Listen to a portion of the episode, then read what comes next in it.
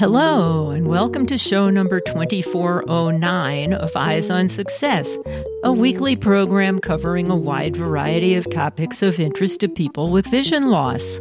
I'm Nancy Goodman Torpey. And I'm Pete Torpey. Since joining DM3P, I just have a more open mindset, and it's helpful to have people by your side that um, can support you and who know what the road is like. And last week we talked about this organization, and today we'll talk with some people who are part of the organization. We'll speak with Silpa Tadavarthy, who you just heard, Andrea Lendaris, and Bo Barley about their experiences as visually impaired medical professionals and the impact that the Disability and Medical Mutual Mentorship Program has made in their training and careers. But first, for our tip of the week. This week's tip comes from Silpa Tadavarthy. You can add a lot of tools to your toolbox, and as your toolbox is growing, you will feel like a more confident person. You will learn um, that you're able to do a lot of things that you might not have thought were um, helpful to you in the past. And we also have a related tip from Bo Barley about using a specific helpful tool the medical record software has some ups and downs when using screen readers. And I mean, I think everyone's learned this tip in their daily life, but as your iPhone works incredibly well with most everything, and VoiceOver works really well with the electronic medical record software. And so whenever you're having tech issues, kind of reminding yourself that you always have that as your backup. Even if you need to use your computer for certain aspects, you can get a lot done by using that at least as a read only kind of device for many aspects of what you're doing. Support for Eyes on Success is provided by Biped.ai, whose smart mobility harness can be worn by the blind to warn of obstacles and assist navigating using GPS in a single device. Demonstrations of the biped device will be given at the CSUN conference March 18th through 22nd. More information is available at biped.ai.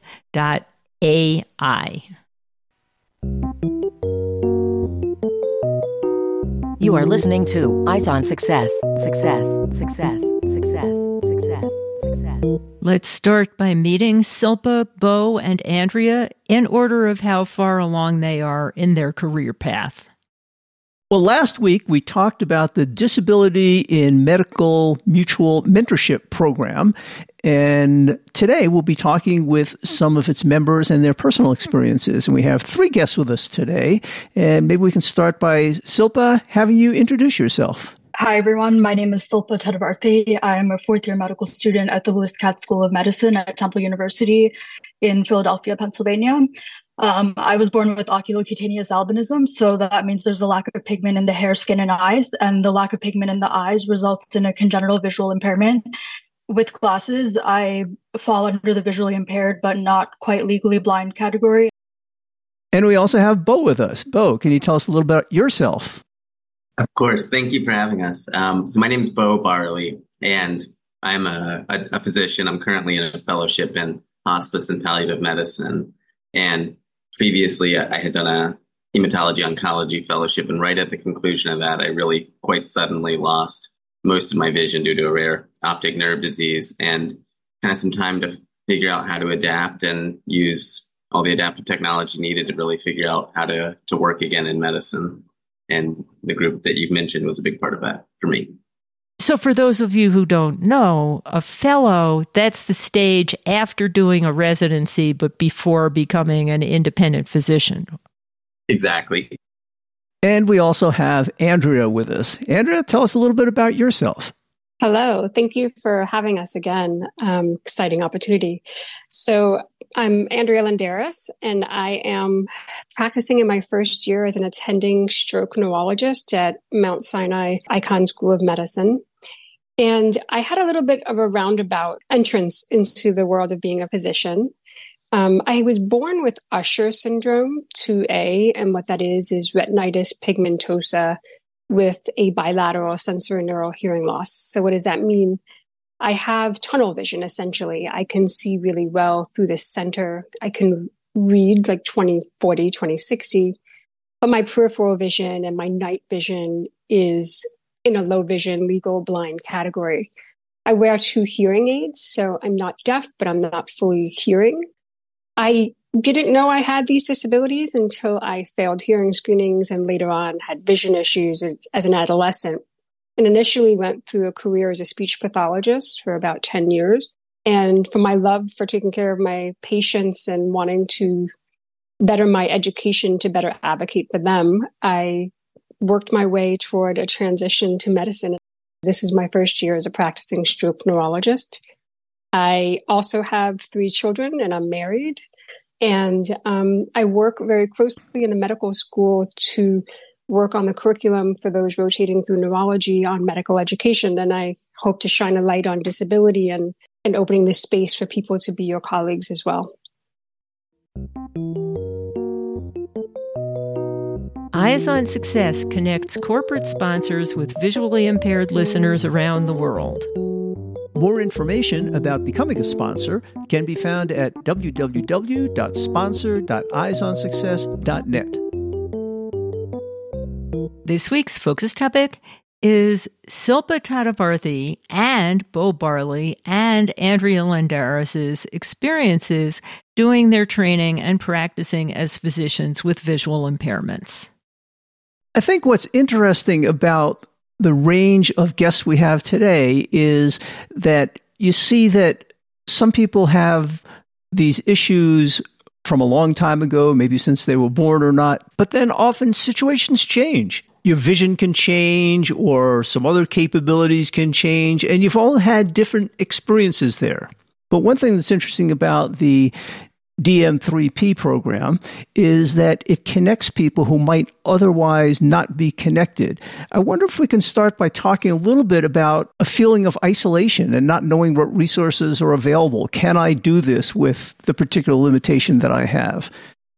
I found that to be, I, I really suddenly found myself with vision loss right when I was about to take the next big step in a, my journey of, a, of my career. And I was lost in every way. It was lost in how to use the phone and every other thing that happens when you have vision loss, especially suddenly. I was finding my way towards some resources, but even the resources that were really good at some things were not necessarily as helpful at finding resources for me to figure out how would I then navigate a path back towards medicine. And when you've spent a long time training and towards a particular career, it's hard to picture kind of doing other things, especially if you really still think it's the right thing for you. You just have to figure out how. And that isolation was really difficult. And that's that's the part of the disability and medicine mutual mentorship program I've liked the most, which is how much I've learned from people, even with disabilities that are extremely different than my own. Because what helps so much is finding your ways and how do you get accommodations and how do you adapt or create environments that adapt to you and that those are the parts that helped me the most is the things that pulled you out of the isolation and let you realize that without knowing it there were actually a lot of other people doing this in different ways so one thing that strikes me is I know Silpa, you're still in your general training, but both Andrea and Bo have selected fields that don't rely on so much visual acuity. You know, being a pathologist or a radiologist would be really difficult. Was that intentional? And what was your thought process? I would actually counter that a bit just because being a stroke neurologist means that I am working in a very high sensitive, time sensitive circumstance. So when I was a resident, it was clinically examining the patient. And if you think about what I tell students, an EKG leads you to a vessel in the heart to see if it's impaired. So in neurology and stroke, you're doing a clinical exam to see if you can localize that to a vessel. And then I have to rapidly look at brain imaging to see if there is a clot or a lesion, see if there's subtle signs of ischemic changes, right? So signs that there's a stroke. And what I learned from that is what the vision I do have, the acuity, the central vision, I can't look at the scan in the same way as, say, my colleague does, where they can see the whole brain at the same time.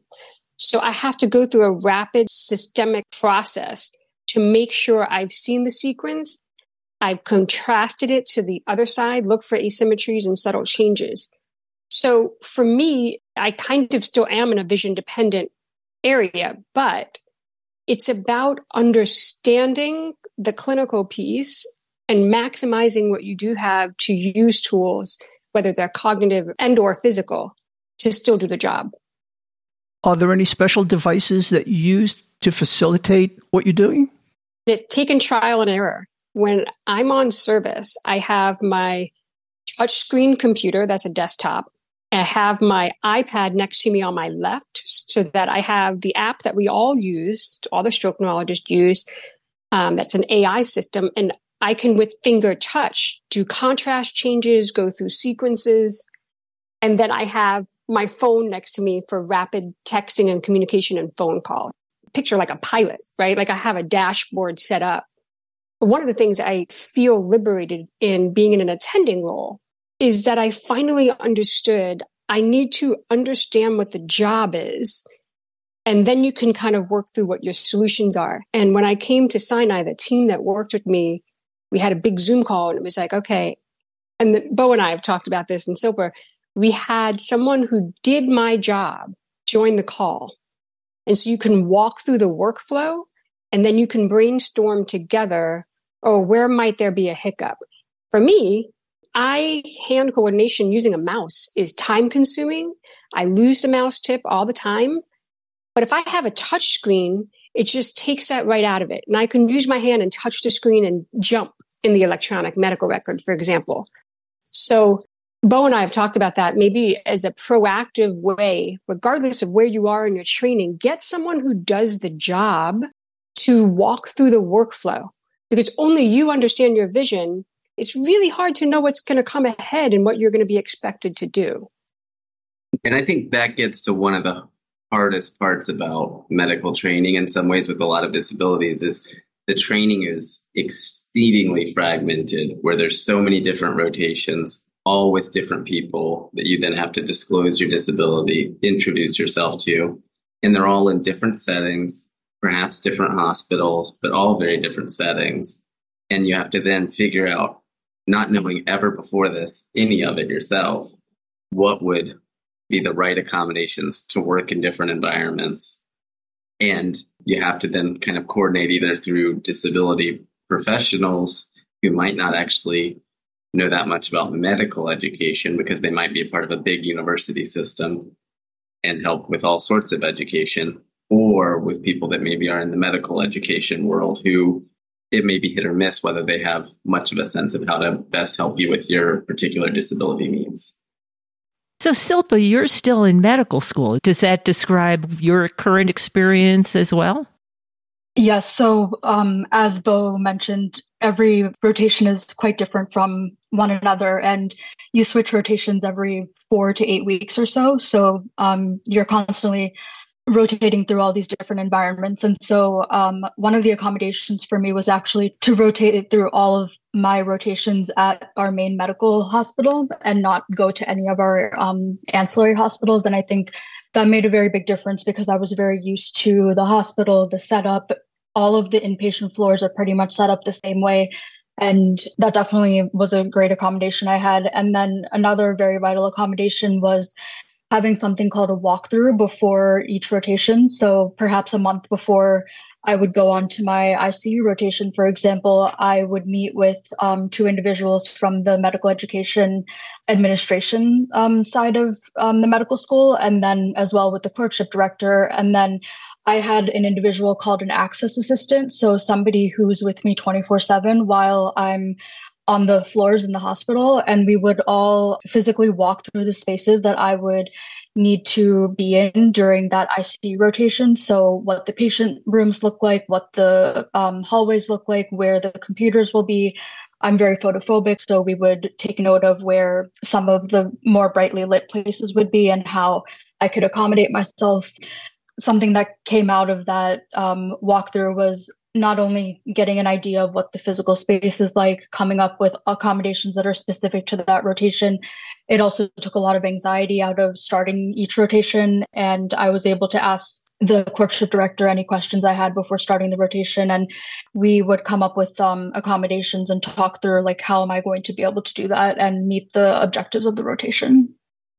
So, one concept that comes across very strongly here is that if you do have a disability, first of all, you have to be an advocate for yourself and you have to be familiar with a variety of tools to accommodate a variety of situations. But it sounds like, in addition to that, this organization of which you're all members has been very useful in order to share ideas and working methods with other people. So I would agree to that 100%.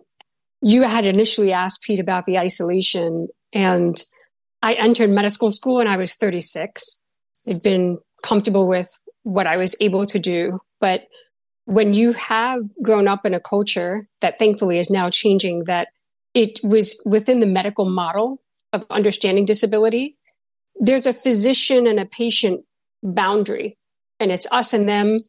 And you're impaired and you'll forever be a patient. So part of the isolation is this self identity of how am I going to cross that barrier and be a physician?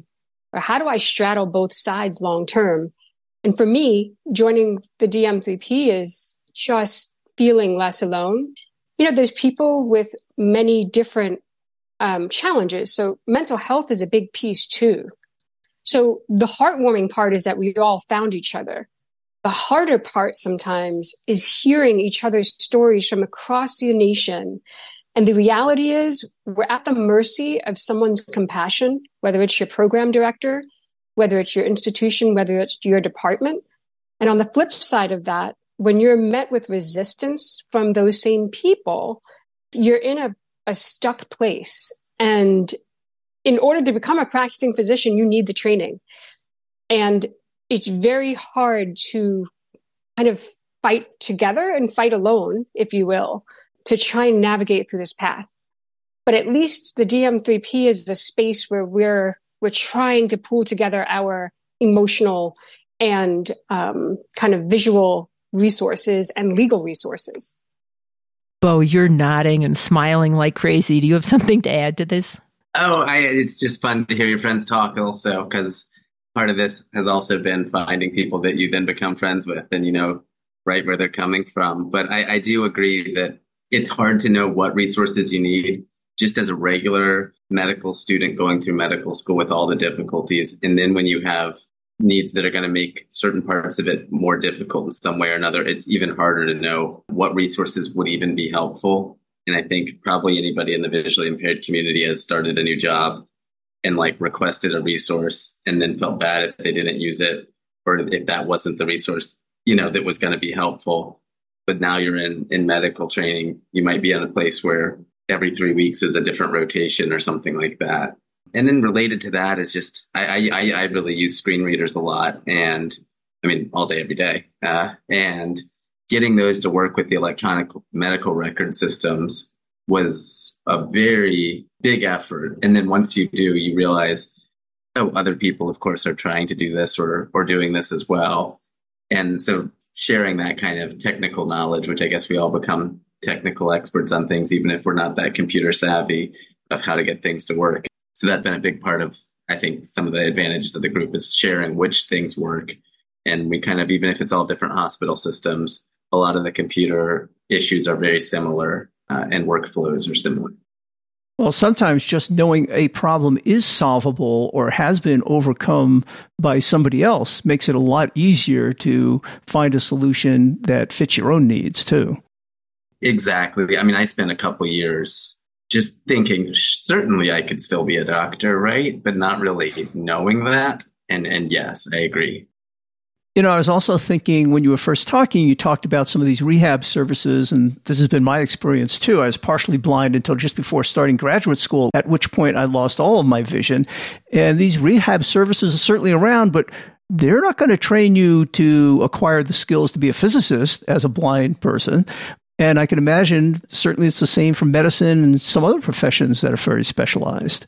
That was my experience where they are both exceedingly helpful at some parts, but then they, you know, don't know what it is to be a doctor or don't know how a health system works. And it's hard to even describe the nature of what my normal computer workflow would be as a doctor in a hospital so that you can brainstorm, you know, how would the technical stuff work? And especially, I'd only just become blind and it was very difficult because I didn't really ever think about oh, how are the computer systems all working? I just sat down and used the computers as, as one does and to trying to understand what the systems were so I could figure it out. And, and some of the areas that, that, that was actually really helpful was it was scary and hard, but I, you know, just calling the corporate offices of like electron, the main electronic medical record company that most places use. And they were extremely helpful. And they would just, the heads of thing, you know, departments there would just sit down on the phone with you and explain like, oh no, we've, we've worked with JAWS before. We know how to do it.